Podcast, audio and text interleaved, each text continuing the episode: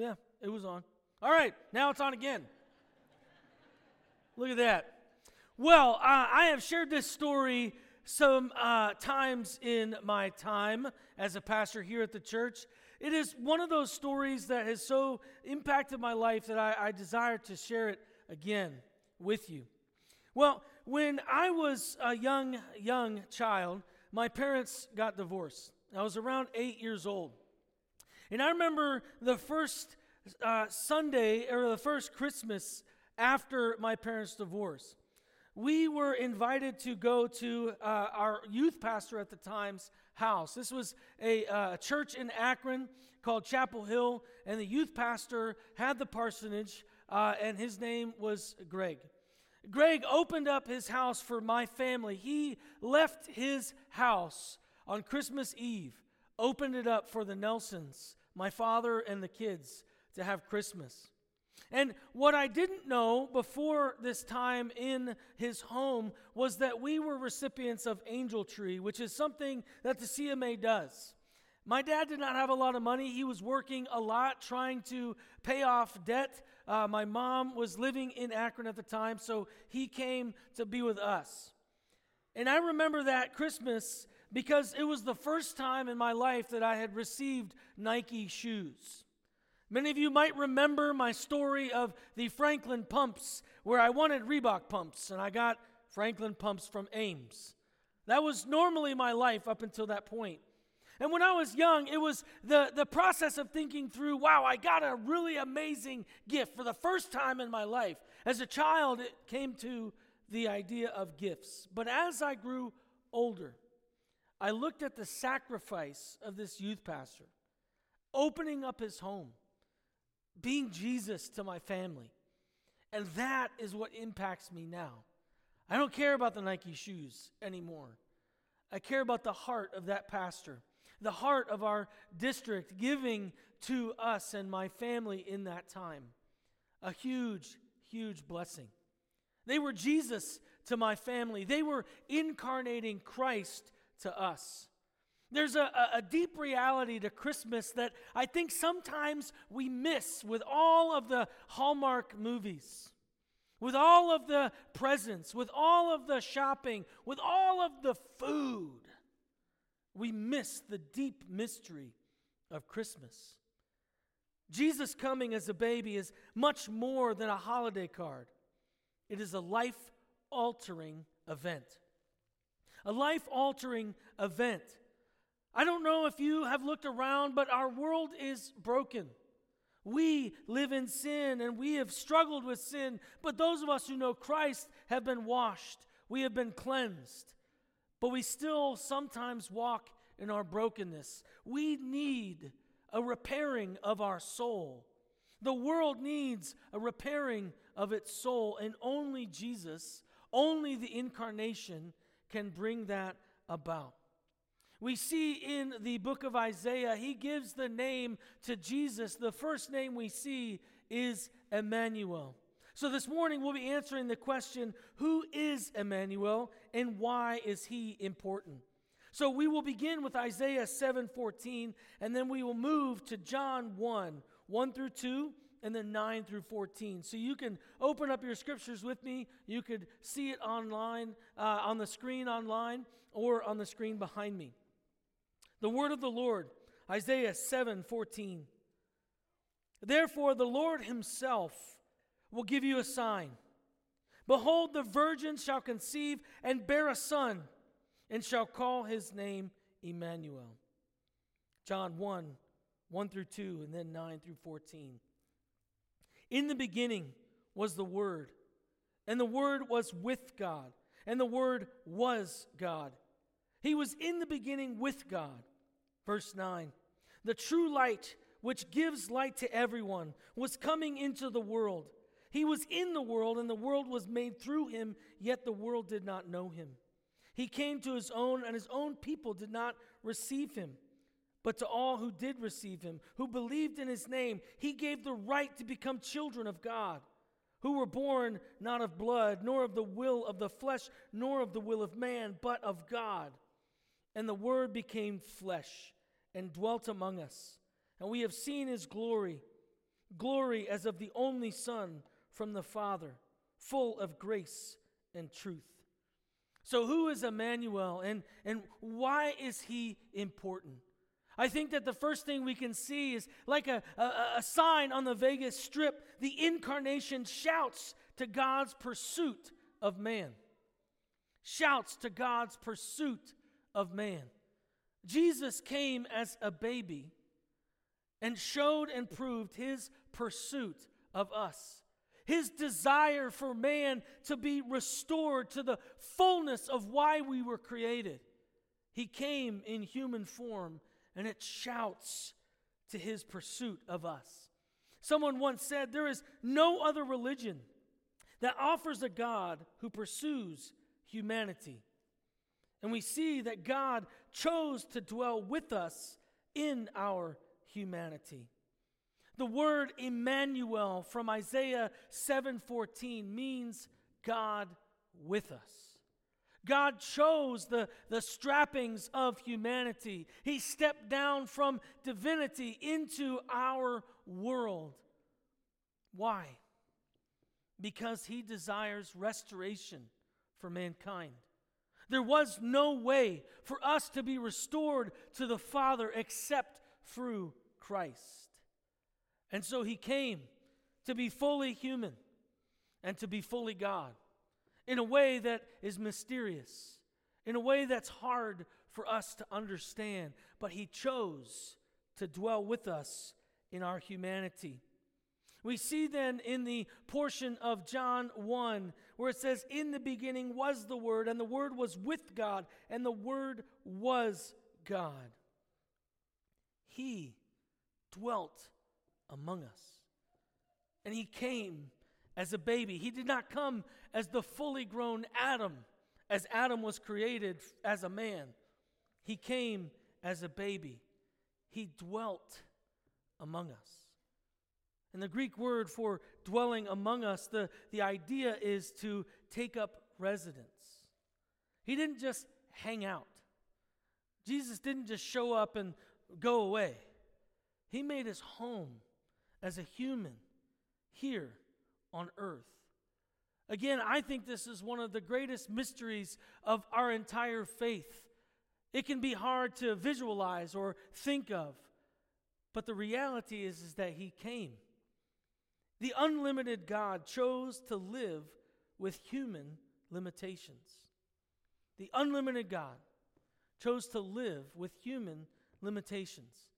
When I think of the humanity of Christ coming as a baby, if he were like us, we as babies, we cried a lot. We as babies needed diaper changes. We, as babies, relied upon someone else to bring us sustenance, to bring us the food and the nurturing that we needed. God, the unlimited God, had diaper changes. I think that's an important thing that we miss. It can be semi comical, but the truth is is that is how low he came as a baby to a woman named Mary. And as we know from not just Isaiah's prophecy, but the truth that we see in the entire Gospels, we see that Mary was the virgin who Isaiah prophesied about. And she took care of Jesus. He came with all of the limitations that you and I have. He needed water, he needed food, and we see this when he goes away in the temptation of Christ, where the enemy, Satan, tried to even get him to be tempted to eat food when he was not supposed to, because clearly he would have been hungry. I think we need to focus on the humanity of Christ when we come to Christmas. Yes, he was also fully God, but to grasp what he has done in the incarnation in being Immanuel, we must also focus on his humanity. The first coming of Christ was not in the glory that we see in his second coming, it was a humble coming. A coming that was prophesied about, that people missed. Others did not. Others noticed what was going on, but many missed it. If you look at the Greek pantheon, the Roman pantheon, the Egyptian pantheon, all of these gods, they were nothing like the God. They demanded obedience. And if you didn't sacrifice, if you didn't obey and do what they wanted to do, you were dead. They didn't come near you, they stayed away. But we see here that Christ came down. He did not come down as a selfish, pig headed God like these stories and myths of the pantheons of all other gods. He came to be with humanity, to walk alongside humanity, to live with the limitations and the pains and the anxieties that can come in humanity. We know that Joseph, his father, died while he was younger. We don't know what age. People guess all the time. Really don't know. But his father died, his earthly father. He knew pain, he knew loss. In the book of Hebrews, verse 4 15 says this For we do not have a high priest who is unable to sympathize with our weaknesses but one who in every respect has been tempted as we are, yet without sin. Jesus came from glory, from the most powerful seat in the universe, to step down and become a baby. He walked alongside us. He understands your pain. He understands your temptations. He understands the loss that comes. He understands the hunger that may come with poverty. He gets it. The incarnation brings about the truth of his humanity and the reality that he understands us on our level. Proof that he wants restoration for humanity. His pursuit of that restoration came in the form of a baby. One of the things I think we also need to focus on when it comes to the humanity of Christ is this that Christ could have come at any time in history. Anytime he wanted to come into history, he could. He is the only person who could choose the time, the day, and the place that they were born. Man, wouldn't you want to be able to choose that? I might choose like to be a king or something. I like, yeah, I don't know, maybe. Who knows? But he came in the most difficult time possible. He came as a Jew, as an occupied Jew of a tyrannical government, one who treated his people horrendously one who had developed the most excruciating, painful death. You might think, well, you know, stoning would hurt. There was lots of stoning. There was lots of warfare. There was all kinds of crossbows and fire stuff, or maybe not crossbows, but regular bows, where they would kill each other in these wars and they were annihilated as people. The Jews had received and experienced all kinds of other persecution. But we need to remember that the word excruciating comes from the word crucifixion because it is the most painful death that humans have ever created. This is the time that Christ decided to step into history. He stepped down from glory to become a baby who would be killed in the most horrific way. Jesus didn't choose the easy way for himself. You know, for me, if I was going to be Jesus and that I knew I was going to have to die for the sins of others, I would choose when I could just get shot and not feel any pain. But that's not what he chose. He chose the hard way the difficult way, the painful way. And as we remember his body and his blood, the broken body of Christ and the shed blood of the holy, perfect Lamb, may we remember that he chose the most difficult death for you and for me. This is the power of the gospel. This is the incarnation. And the incarnation illuminates the image of God. The incarnation illuminates the image of God. He came as the Word. All things were created through Him and by Him. And He highlighted, illuminated the truth and the reality of who God is. You see, the Jews had been under persecution a lot, as we see in the Old Testament. They had received all kinds of persecution, death. Everybody tried to annihilate them, but they weren't annihilated. And we see that if from Malachi to Matthew, there were 400 years of silence. But God heard the cries of his people. God knew the pain of his people. God knew and knows the necessity for restoration.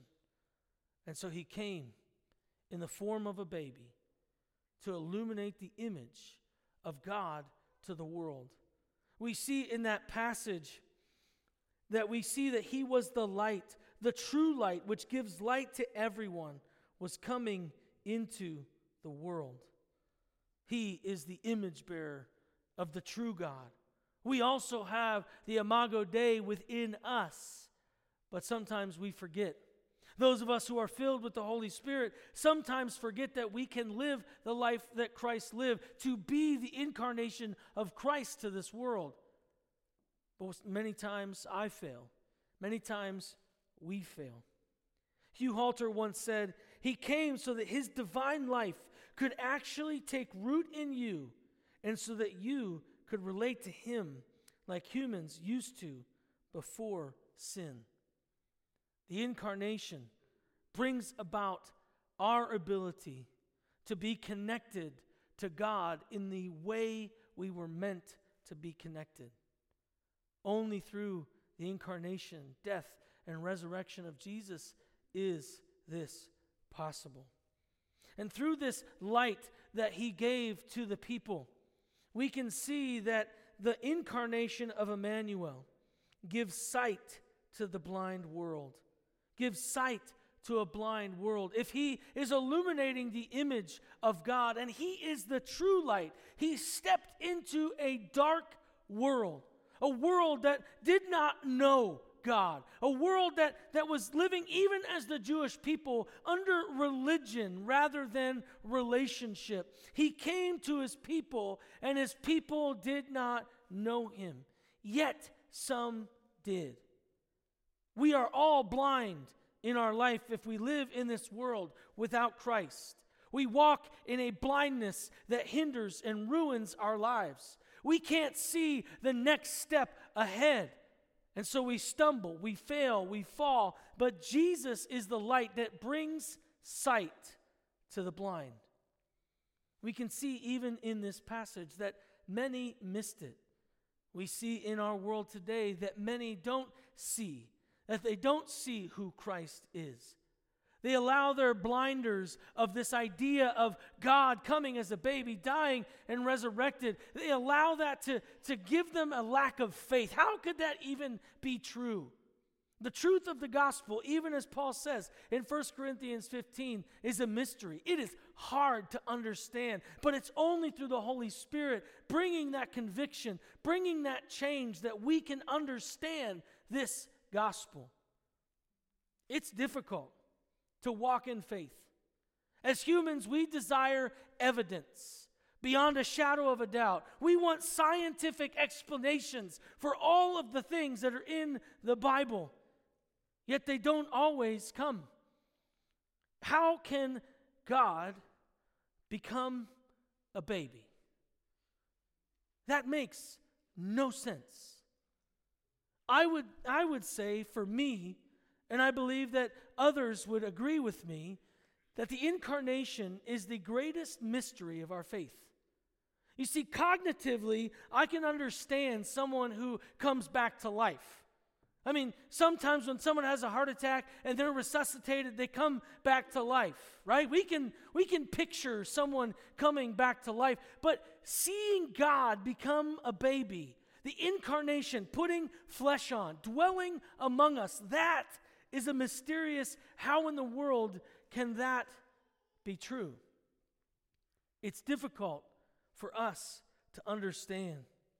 But his incarnation gives us sight. A.W. Tozer said this, and he's talking about the people who rejected Christ when Christ had appeared as a baby and then as an adult. He states the reason they rejected Christ was that it would have meant faith in the unseen. The mystery of the incarnation is something that is not seen. We cannot see it, it's hard to fathom. And so many people in our world reject it because to have faith in something like that is too difficult. It's too hard. It's ununderstandable. But because we know with incontrovertible facts and evidence that which humans really want, the resurrection happened. There is no ability that has come or that will come that can disprove the resurrection. The conclusions of historians consistently from Josephus to even today, they come to a place saying the only thing that makes sense is that he rose from the dead. It's the only thing that makes sense. Because these little whiny babies who were behind closed doors became bold men these fishermen, who just were really smelly people who did a normal, regular job, are all of a sudden preaching with passion and power. And people are coming to this faith, people who would never come to this faith. How in the world could that be true? Because Christ actually rose from the dead. Why would they die for a lie? They would have known if Christ had risen or not. The resurrection has more evidence for being true than being false. And so, if the resurrection is true, everything that Jesus said, everything that the scripture said beforehand has to be true as well. It has to be. This is the beauty of the incarnation. The humanity of Christ, that even though we can't cognitively understand it, it is fact. That He came and dwelt among us, giving sight to the blind. They missed Jesus because they didn't want to believe in something that wasn't tangible. He was not the Messiah that they wanted, but he was the Messiah that they needed. He is not always the Messiah that we want. Because sometimes we want salvation from certain circumstances, certain situations. We want God to intervene into everything. We want Him to do some mundane, weird things. And when He doesn't do those things that we want Him to do, we reject Him. Well, He obviously doesn't help me. He obviously doesn't care because He doesn't do this and this and this for me. So He can't be real. Well, He's not always the Messiah that we want but he is always the Messiah that we need. You cannot get yourself out of your own sin. Only he can. You cannot step into holiness without the holiness of Christ. The method is hard to understand. John Wesley once said, Distinguish the act from the method by which the act is performed, and do not reject the fact because you do not know how it was done. Have you ever came up to something like maybe one of those trick magicians who do something and you're like, I have no idea how you did that. How did you do that? Right? And the magician's like, I'm not telling you how I did it. But you know that something weird happened, that all of a sudden there was uh, uh, something that came out of your ear that he did. You can see that that happened. The truth is probably a mystery and will remain, and we all know that it's fake. But the truth and what the purpose of that illustration is, is that we don't always understand the method of something that happens. And just because the method of the incarnation does not make sense, does not negate the fact that it happened. Amen? Faith in Immanuel is believing that which the mind can't comprehend. It's true. It, it is hard to comprehend. And that's why it's called faith. Faith is believing in something that is unseen, but something that our hearts long for because we know that it's true.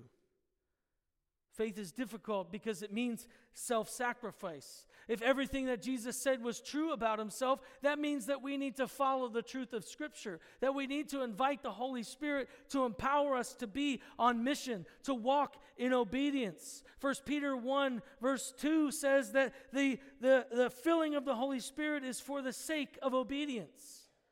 Man, that's hard when I want to do what I want to do. So we try to step back away from faith and reject it because we're selfish beings. Or maybe I'll walk in obedience to my conduct, but when you call me on mission, uh uh-uh, uh, i am sitting down, I'm staying home, I'm watching Netflix or the Hallmark Channel, whatever it may be. But we're called to mission. It is difficult to understand, but we cannot throw the fact out with the method. Finally, we see if Immanuel did not come in flesh, he could not die to save sinners. Immanuel was a name which paved the way for salvation. If he did not come as fully man and fully God, he could not be the unblemished, perfect lamb to die for our sins. If this was not the way he came, salvation could not happen. Because this is the way he designed it all the way back in Leviticus, all the way back before. This is how he set it up. This is the only way. Immanuel did not come in flesh. If he did not come in flesh, he could not die to save sinners. What I want to leave with you is this that often we come to the Advent Christmas season and think of it as something that happened long ago. Yes, Christ came as a baby long ago. But as Immanuel, he was God with us. But when he died and rose again, he promised in the book of John that one would come and that he would be in us, that he, and he uses the language, dwell within us. That the King, Jesus, who dwelt in on earth at a specific time, then sent the Holy Spirit to dwell within us, to take up residence.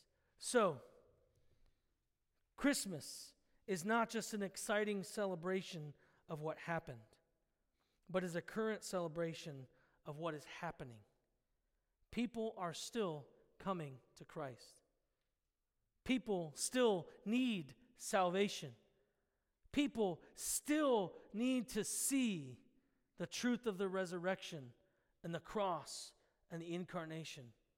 When you think of Christmas, yes, celebrate what Christ has done, his first coming, but live with anticipation and hope for his return. It is something that has happened, but is still happening. May we keep this in mind this Advent and Christmas season. As we go into this season, keep it in the forefronts of our mind that God pursues us took on flesh for us, and calls us to live as he did on earth. Let's pray. Heavenly Father, we thank you for your love. I can't stop beginning every prayer with that phrase because everything flows from your love, for you are love. Jesus, you came as a baby with human limitations for us, and we praise you for that and we step into the looking forward to your return for your first coming speaks to the reality of your second coming. Thank you. In your name, amen.